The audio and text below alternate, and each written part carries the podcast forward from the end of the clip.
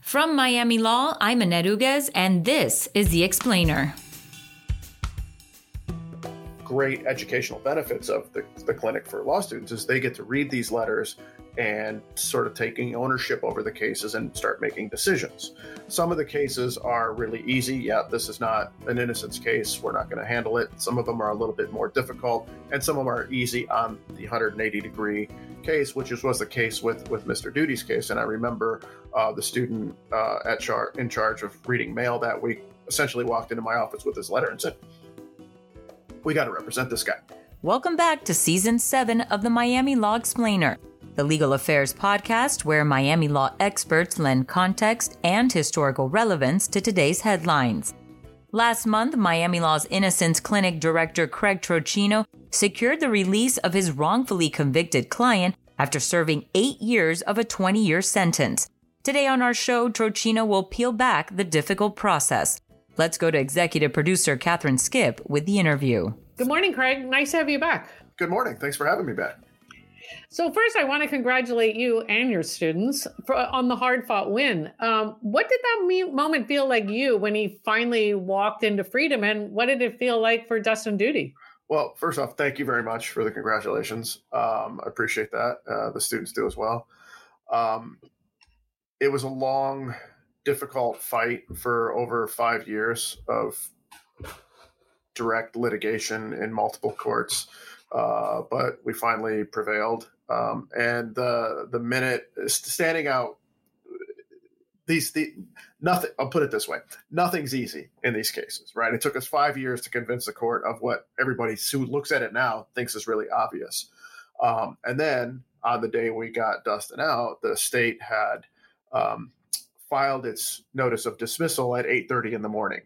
It was six o'clock p.m by the time we were able to walk him out of the jail because of all this person needs that document and the clerk needs this and the jail needs that and nobody's communicating. And so we were on the phone essentially all day trying to get him out. And so being at the jail waiting for him to walk out we, we were sort of all on pins and needles. And the minute that the door opened and he walked out and i gave him a big hug and everybody was clapping and you know there was tv cameras there it was just really uh, a quite incredible moment Great.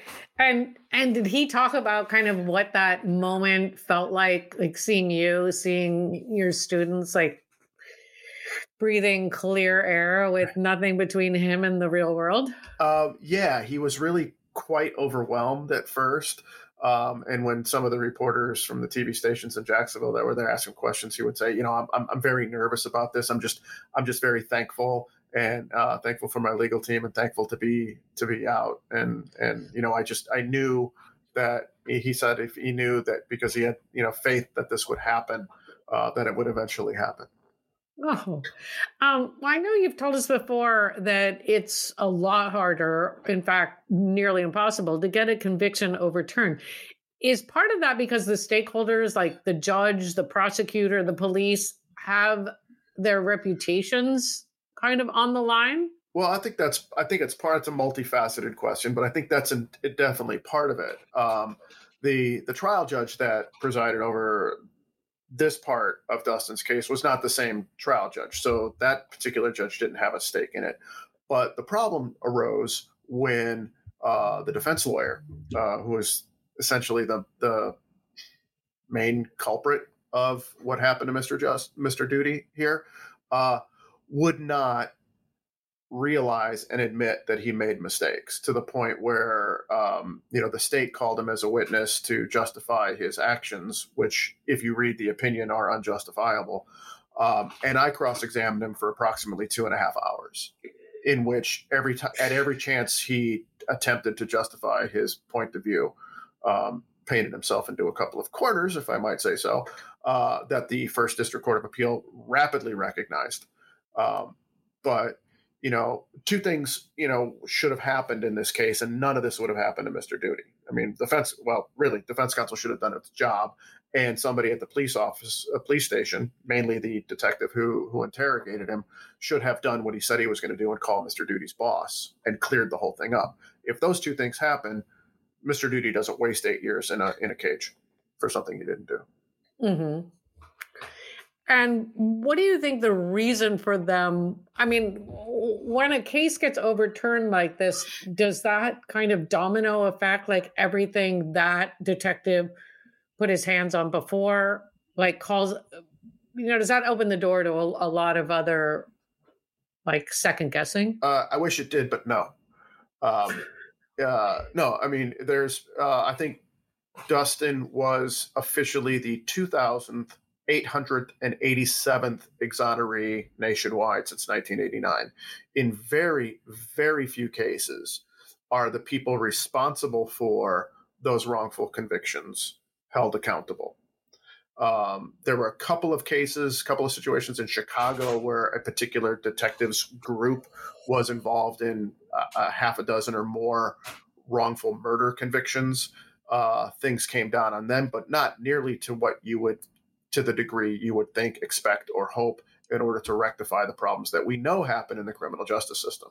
Or mm-hmm. I, I, I, you know, I misspoke. I, I, have been referring to it lately as the criminal legal system uh, because justice seems to be difficult to to uh, access in this criminal legal system. For instance, um, after Mr. Duty was was released and exonerated, he reminded me uh, uh, of how he ended up writing to us. And he ended up writing to us because he was in prison, excuse me, uh, with another gentleman who I was also representing. And they were talking, and this man said, You should write the folks in Miami. They're helping me. So that's how Mr. Duty ended up writing to us. That gentleman's case is every bit as good and strong on the merits as Dustin's case. And it went to the First District Court of Appeal, and they affirmed without opinion at all and I had to have the conversation with him that we lost, and after trying federal court and losing, uh, again, that uh, unfortunately there was no further way to go, and he was going to have to spend the rest of his life without the possibility of parole in prison. But Dustin was able to access justice in this. So if you ask me what's the difference between the two cases, I don't have an answer for you because, mm-hmm. in my view, um, they are equally meritorious. In the other case, the defense lawyer at the evidentiary hearing said about 12 or 13 different times, yeah, I blew that. I made that mistake. I was in, quote, I was ineffective. Didn't matter. I cross-examined Dustin Duty's later for two and a half hours, and you'd think he was uh, he was proclaiming he was Clarence Darrow. He's not, and I get relief for Mr. Duty. Uh-huh. I, I can't, I can't, I can't, I can't square that circle time the right time the right place the right judge. Um a little bit of luck don't hurt. Yeah exactly. Um so you talked a little about uh, about the process and i imagine it is very hard for an inmate to convince outside counsel to take a, a, a look at their quest for innocence and that the resources are are very scant nationwide. So what are those numbers like and how do you decide who to take and and who you can't help. Well we get the way cases come to us in our clinic is we get letters by the people involved by the inmates involved and we get to this day still approximately 15 or so letters a week week in week out for people asking for help. One of the great educational benefits of the, the clinic for law students is they get to read these letters and sort of taking ownership over the cases and start making decisions some of the cases are really easy. Yeah, this is not an innocence case. We're not going to handle it. Some of them are a little bit more difficult, and some of them are easy on the 180 degree case, which is, was the case with with Mr. Duty's case. And I remember uh, the student uh, at char- in charge of reading mail that week essentially walked into my office with this letter and said, "We got to represent this guy." Um, and took a look at it and that was you know it was it was you know full tilt uh, since then because we had a short time period. Mm-hmm. um, you know sometimes you have a short time fuse and sometimes you don't. But we from that from the minute we got his letter we have been litigating his case for five years until he walked out a couple of weeks ago uh, so is this kind of like President Barack Obama's three letters a night that he reads from that, that his staff like calls from the millions of letters he gets? Uh, no, because we don't call them. We read every one that comes in. Right. Because right, right. we get 15. Uh, in fact, if, if, you know, if this were on, on video, I could, I could take, I could take a camera and show you the several bankers boxes worth of letters that we've received, that we've processed, and that you know, uh, and that's just over the the summer and up until now. Um, uh, so the numbers, I the the numbers are, are, staggering, and most innocence efforts across the country, and well, it's an international effort, so across the world, I presume get the same amount uh, of uh, of inquiries. Now, the the average you know lawyer who's not dedicated to doing the work that the innocence community does might get a letter and go, "Oh yeah, this guy's just you know he's full of it. Everybody says they're innocent." But we're tuned to that, so mm-hmm. we get the we're we get the letter. We're looking for that. Uh, so it's it's it's it's not about convincing us. It's about do you meet the criteria. Uh, so if if inmates are writing to somebody who's in the innocence communities doing this type of work, um, it's not tar- it's not terribly hard to convince them to to look further into the case. Uh, but historically, uh, that is a difficulty of of defendants uh, and inmates, uh, and unfortunately, even at trial, when they're saying, "I didn't do this," uh, like Mr. Duty was saying, "I didn't do this. I was working with my boss. Please call him. He will tell you." Um, and lawyers, you know, some lawyers, and this particular lawyer didn't even believe that. In mm-hmm. fact, so much so that the victim of this particular crime that Mr. Duty was falsely convicted of testified for us at the evidentiary hearing.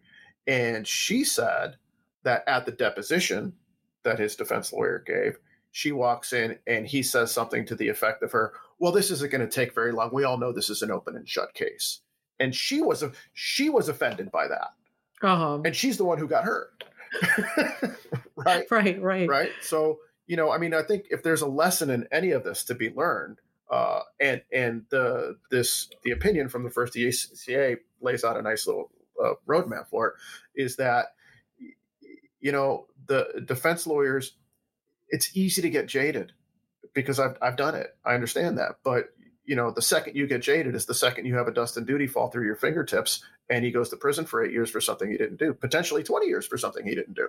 Right. Right. But for the grace of, of, of God and luck that he actually was incarcerated with somebody who I was representing and he wrote me because that guy told him to. Mm-hmm. You know, there's a lot of serendipity that happened in this case.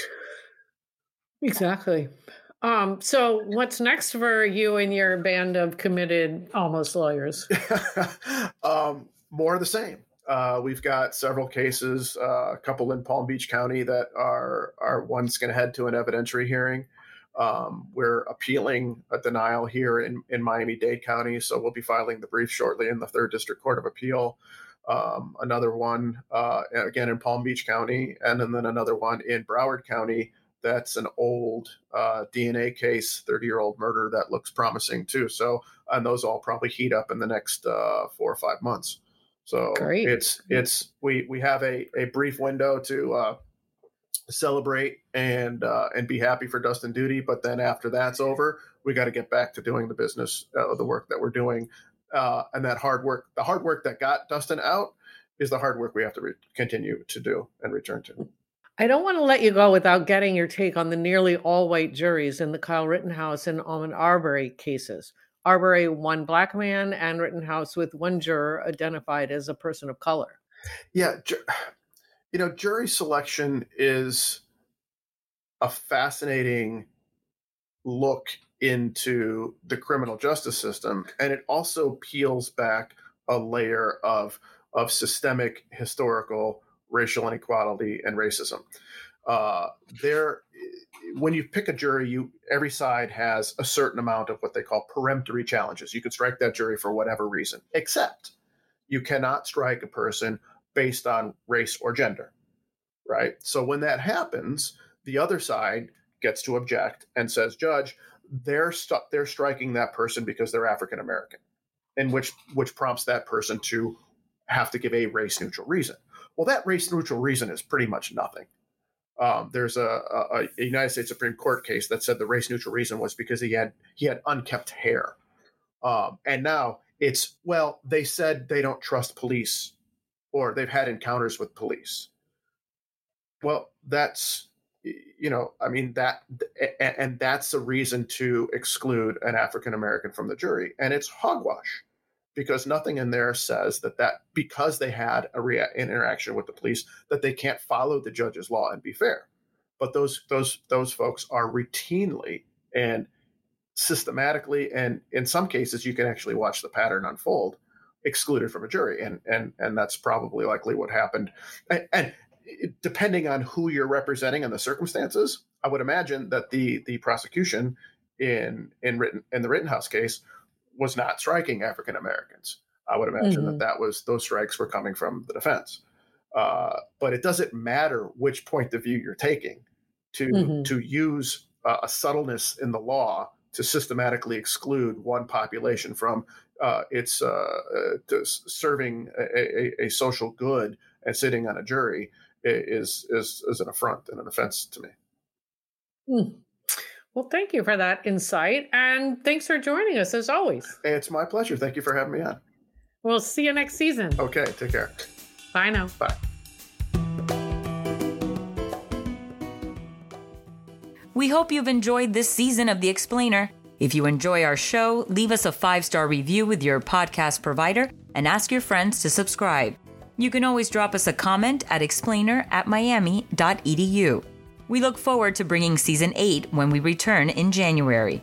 Our show is engineered and edited by Christopher Alzadi, with theme music composed by Rady Kim from the Frost School of Music. I'm your host, Annette Uguez. Today's episode is brought to you by Miami Law's practice concentrations, including the business of innovation, law, and technology. For more information, visit law.miami.edu forward slash concentrations.